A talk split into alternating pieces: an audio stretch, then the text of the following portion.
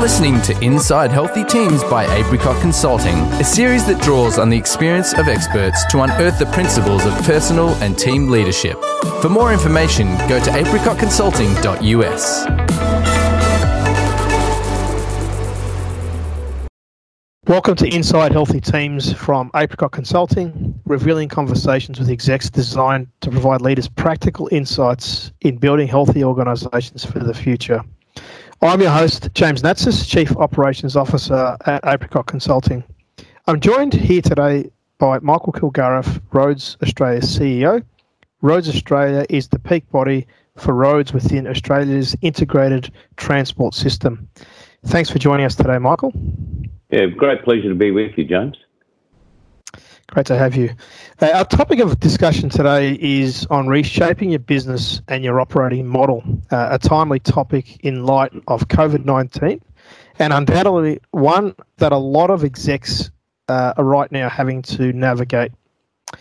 Michael, perhaps tell us a little bit about your role at Roads Australia and who Roads Australia is. Sure. Um, so, I'm, as you indicated, I'm the CEO of Roads Australia, and uh, Roads Australia is an industry association that um, uh, that is the peak body for roads within an integrated transport system.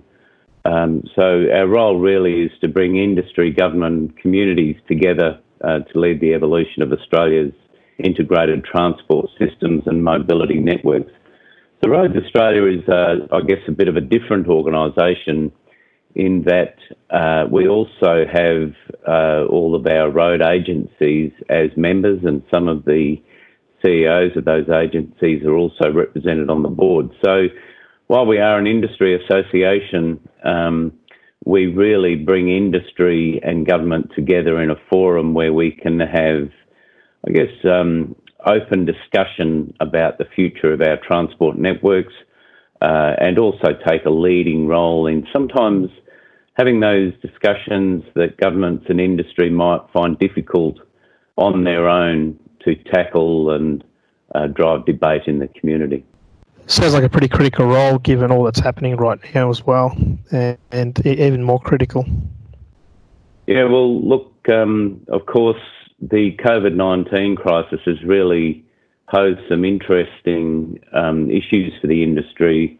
Uh, now, while we're a roads um, organisation, we also have a very, very big focus on public transport, which is obviously part of the integrated transport system and an important part of mobility. Um, and of course, um, with the evolution of connected and automated vehicles and um, other mobility um, uh, issues, it's going to be interesting on the other side of this the extent to which people are prepared to I guess, get into vehicles with people they don't know, uh, get into packed trains, uh, what sort of impact that will have on our road networks, uh, the extent to which pressure will build to start getting more projects um, underway. It's we're really expecting that uh, the other side of COVID nineteen is not a mirror image of what it was before. It's it is definitely going to be different. Yeah, let's touch base on that a little bit further, drill down on that shortly. But going back to your own context as CEO, how have you managed yourself through COVID and connected to that by extension to your staff? Yeah, look, that's been a very, very interesting question because uh, when I came into this role two years ago, um, and I do have uh, quite a younger staff, not all, but many uh, might fit the mould of what we call uh, millennials. And uh, I was quite interested to note the extent to which they were very focused on the working from home issue. Um, and look, I've never been a great uh, supporter of staff working from home. It's not so much the trust factor of whether they're working or not. It's just that I think staff tend to work better when they're in a community and they can talk to each other over what we call the water cooler conversations. And of course, um, working from home was forced on us. And in fact, uh, apart from the fact that I see my staff through a video uh, conference three times a week, we haven't really seen each other now for about seven weeks. And I think, uh, even from my own personal perspective, I think that certainly does drive a number of different um, behaviours. One is that obviously people start to feel that they're a bit out of the loop. Um, people start to uh, feel, um, you know, what, what, what has been referred to as, as cabin fever, where they get quite anxious about, um, you know, working from home in isolation from other people. So, I mean, the interesting thing really has been to still keep the team culture going, even though we're not really actually working with each other on a day to day basis. And as I said, haven't really seen each other for seven weeks. So, um, that, that's, that's been interesting and also a challenge to make sure that people still stay motivated, they still have belief in the organisation, they still have an understanding of what their role is, and taking into account, of course, that our entire operational model has significantly shifted. We really had to pivot at the beginning of this uh, of this crisis to move from very much a face-to-face networking model with our members, where now we're really doing it over um, over various AV mediums like Zoom or Teams, um, where we're having um, events, say, with 30 people, as opposed to, say, an event we're having next week with the Minister from New South Wales for over 300. Um, so it's posed a number of significant issues, and I suspect that the way the team functioned at the beginning of this will not be the same as the way the team functions at the end of it. And of course, I'm looking forward to getting everybody together uh, on the other side of this to have a discussion among ourselves about what did we like, what worked, what didn't, and what, what sort of things would the team like to see in future around how we work. Yeah, sounds interesting. We'll drill down on that a little bit later, just in terms of some of the cultural components. But uh, clearly, I think a lot of industries are saying the same thing right at the moment, which is things will never be the same moving forward. But there's opportunities in that. And I guess one of the questions to you, Michael, is obviously one of the imprimaturs being given by the government is to continue to drive the economy through infrastructure, infrastructure and spending, uh, an industry that you're very connected to, particularly in this space of roads. Uh, are there any developments in that industry that you're looking at now and you're thinking that you're quite excited about, um, particularly that listeners may or may not be aware of? Yeah, um, absolutely. Of course, um, you would know that in, under normal circumstances, this week the uh, federal government would have handed down their budget.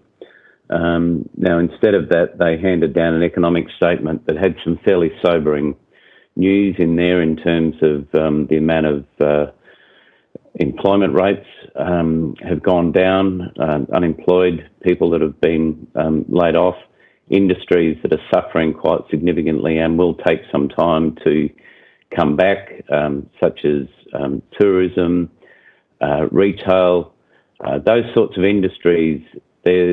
The, the general expectation is that there's going to be a very long tail in terms of the recovery. Conversely, um, KPMG put out a report um, to coincide with the release of the economic statement. And one of the conclusions that KPMG came up with, which I fully agree with and support, is that the transport infrastructure industry, which is the industry that Roads Australia represents, will in fact be busier at the end of, end of this year than what we were at the beginning. And the reason for that is a number of reasons. One is that under normal circumstances, there would have been a number of contracts coming out now where we would expect work to be underway by the end of the year. But also, the federal and state governments have identified this industry as one where we can get very, very quick economic stimulus underway, where people can be employed. Uh, we can pick up people that have been redeployed out of other industries. And so, a number of smaller uh, road and transport um, related infrastructure projects are now being developed and pushed out the door by um, the state and federal governments. Again, as I said, because it's an economic stimulus measure. So, in fact, what will this industry look like on the other side of COVID 19? It will be busy. That's an apt uh, description to the point. Yeah. Well done. Certainly a lot going on. Something you touched on earlier was just in some of the related impacts of COVID and what does it mean to the transport industry, Uber, picking people up, dropping people off, the COVID safe parameters around that. What are you hearing from your partners in across Roads Australia uh, around some of the pivoting that's happening with their own business models? Clearly, there's a lot of work that's going to come up, and to quote you, we're going to be busier at, at the end than we were at the start, uh, drawing back on KPMG's insights. Uh, what are some of the things that you're hearing from within your partner base around where the pivoting is occurring around their business models? Mm. That interest that is very very interesting because because of our focus around the transport network, um, we have a big interest in how roads work with public transport, um, with freight, uh, and the role of roads basically in facilitating the connections to other um, transport modes. So uh, we have a very, very big interest in what is going to be the role of connected and automated vehicles in the future, um, the role of um, of uh, services such as Uber in terms of that last mile connection between, say, public transport points to home and back. Um, and one of the big issues, of course, is that we've had a very, very big focus on encouraging the use of public transport because the reality is is that if everybody had a car that had a car decided to walk to drive to work, uh, then our road system would not function in the way that it really uh, should when it's working optimally. Op- optimally. So um, we have had a big focus on public transport in the past. Now, if in fact the outcome of the COVID 19 crisis is that people are quite fearful of actually getting into trains, Ubers, um, share rides, all of those sort of things with people that they don't know, and they start getting in their car, driving to work in the morning. Well, that's just going to mean that at the end of this year, we're going to have traffic congestion that would far surpass anything that we've seen before. Um, and so we're going to have to deal with that. And of course, transport infrastructure can't be just planned and built overnight. So some of the things that may happen as a result of this are, for example, um, staggered uh, work times where people actually come in earlier or, or later and arrive uh, and leave earlier or later. Um, we may also see a renewed focus by governments around issues like transport network pricing, um, congestion pricing, perhaps around CBDs to limit the amount of traffic that we actually have coming in and out of the CBD. Um, those sorts of issues, I think, which have been a little bit on the back burner and have been quite politically difficult for governments to pick up and run with for obvious reasons, I think um, are going to be more widely discussed. And the old adage about uh, never waste a crisis uh, will apply more than ever to this industry in that there won't be a, a uh, I guess, an option of whether we should discuss it or not. Uh, the the debate will be live and it will be there because people's lives will be impacted by it, and so they'll expect organisations like Roads Australia and others and governments to be actually actively discussing ways that we can deal with the new norm. It sounds like there's while there's challenges, there's certainly opportunities to reimagine uh, everything from how transport is is enacted to the very real reality of right now yeah. is around courage and confidence around people yeah. uh, using things such as public transport uh, moving forward. Uh, just going back to Roads Australia and internally, uh, and you talked about some of the changes from being, a, in essence, an events uh, organiser where you bring industry and government together to now have a very remote delivery model. What are some of the things that you're seeing uh, are going to change forever, uh, assuming we go back to a world where there isn't a virus at some point and there's a vaccine, hopefully. Um, do you see some of these things that are happening within Roads Australia and perhaps even to some of your partners that may change forever?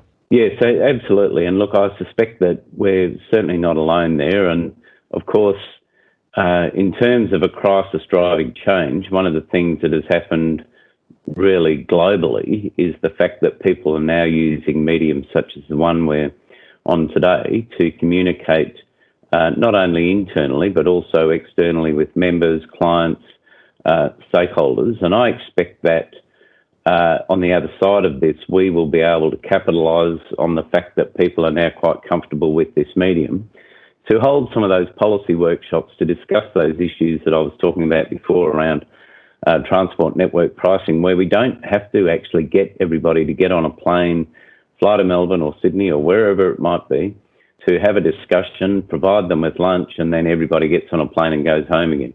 Um, so I think it's going to drive um, a different pattern of behaviour, not only in our industry but across all other industries, in terms of how people actually deal and interact with each other. Um, our organisation, as I said earlier, um, really has relied on a lot of that face-to-face contact and networking. Um, and of course, we've always had that policy and thought leadership aspect to what we do. Um, but I expect that on the other side of this, governments and industry are going to look to organisations like Roads Australia to actually drive some of that debate a little bit harder and take a leadership role in terms of saying to governments, industry, and the community, look, these are the issues that we need to be talking about to resolve some of the issues that we've currently got or may have coming at us over the horizon. So I, I expect that that leadership role for my organisation, for Roads Australia, I expect that the expectation from governments and industry will be that Roads Australia steps up a little bit more in terms of driving some of those discussions that we need to have about how our integrated transport system works. Yeah, certainly an opportunity there to be a thought leader and continue to be an influencer in the industry uh, in the way that we do these things. And you touched on something, something quite quite obvious before, which is just how much travel we do within our own nation, let alone globally, on things that could be considered as things that you could cover off in a call, uh, with the old-fashioned phone call, or whether it be through a through a, a virtual collaboration tool of some kind. Yeah. Yeah, something you touched on. And, and just sorry, Jones, I mean, just on that, I don't think we will ever really get away from the need to have that face-to-face contact. I mean, I think humans uh, have that innate desire to um, I guess, mingle and and have that face to face contact with each other that will always be there and we'll always have to deal with it. Uh, but it doesn't. It, but I think we can bring to the table an extra dimension to that that will actually make so many other discussions that we need to have a lot more easier. Mm. It actually brings me back to the, the, the next question, which is around something that you touched on earlier, which was the distributed or remote working model and both the benefits of that, uh, but also the challenges of that. And underpinning the success of that is obviously a pretty good culture. Uh, mm. And notwithstanding your point, which is a very obvious point, that we could do a lot of remote working, we could do a lot of virtual working, we could do a lot of virtual engagement, but nothing beats the rubbing shoulders, talking to people in a room environment where we're there fully present. Uh, and there's something intangible about that that's hard to beat. Mm. But mm. what culture is obviously a key part, and we talk about some of the stuff that you mentioned earlier. That trust was inherently part of the success, if you like, to seeing roads transition. What mm. role have you seen uh, that culture has played, or a good culture has played in enabling Roads Australia to pivot as well as they have during this season? Yeah, look, that, that's an interesting question. Of course, everybody would be familiar with it. I think it was Drucker who came up with the saying that culture eats strategy for breakfast. I mean, I'm a great believer that an organisation needs to know why it exists. Why are we here? What's our purpose? Um, and so I'm a great believer that any organisation needs to have a strategy that can be very, artic- very easily articulated by both the staff and the board. However, um, as you said, there's a culture that needs to be in place that enables that strategy to be, uh, I guess, implemented. And so I, I think the, the, the, culture of Roads Australia, um, which is one where I think there there was certainly a lot of trust. Um, the staff uh, very much enjoyed working with each other. Um, there was a fairly free exchange of ideas, so people weren't afraid to voice views and opinions about how the organisation was going. Um, and those were those were good values that the organisation had, and the, the, the, culture had been built up to sustain those. Um, and I think that that actually was also part of the reason why we were able to pivot to this new way of doing business, uh, where we were actually just communicating with each other by Zoom or Teams or by phone, and still still sustain that um, sense of the Roads Australia team, or as my staff refer to it, the Roads Australia family. That's how they regard themselves, um, and I think that was one of the strengths of the organisation that really enabled us to be able to pivot to the new way of doing business, but keep that fundamental uh, those fundamental values that made Roads Australia the organisation that it is. Yeah, certainly a strong culture will uh, enable any organisation to pivot their operating and business models. Uh, coming to the end of our podcast today, uh, Michael, and I guess we've got a number of execs that are likely to join us on, on these podcasts. What's one piece of advice you would give them as they think about what changes they must make? I guess looking at the short, medium, and long term, as they navigate COVID 19 and in essence, the unknown. Yeah. Yeah, look, like a lot of people, I've been listening to a lot of podcasts um, over the last couple of months um, as I've been walking around my suburb. Um, uh, and look, I, to be frank, um, I'm always cautious about being one to give other people advice, but um, since you ask, um, I guess um, when I get my team back together, that uh, issue of uh, trust will be one that I'm seeking to capitalise on in the team, and that, of course, trust. I mean that in a two-way um, sense. In in that I trust the team, and the team have trust in me that um, you know that I'm doing what I need to do to make sure that the organisation is headed in the in the right direction, and that they're a fundamental part of that. But it's also about um, not assuming that the way we do business is going to look exactly the same. And of course, so the way the business will operate will, of course, um, have to be different. So, at the risk of using a word that is often used in a you know, in all sorts of different ways. It's about just being agile and uh, not being, I guess, locked into a strategy or a business plan just because we spent months uh, putting it together. Um, it's really about, I guess, surveying the environment around you and just working out what you really need to do to capitalise on the opportunities that will come our way because it won't be all it's going to be, you know, the economy is going to be quite bad for quite a few years to come, but out of it will come, out of this adversity will come some opportunities. So it's about making sure that we are capable of grasping those opportunities and turning them into an advantage for Roads Australia. Mm, mm, having a team structure that's dynamic and, mm. as you said, capitalising on the trust. You only ever mm. run at the speed of trust, which is the Stephen Covey mm. line having that trust inherent in the culture is going to enable you to pivot and adapt moving forward. Thank you for your insights today, Michael. Some deep insights there. Thank you for what you're doing in the industry at the moment.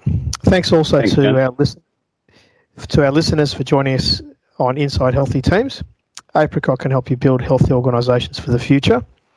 And if you enjoyed today's podcast and wish to check out our other episodes, please rate and subscribe to today's podcast or visit via our website or social media channels. Just search for Apricot Consulting. Thank you. Thanks, James.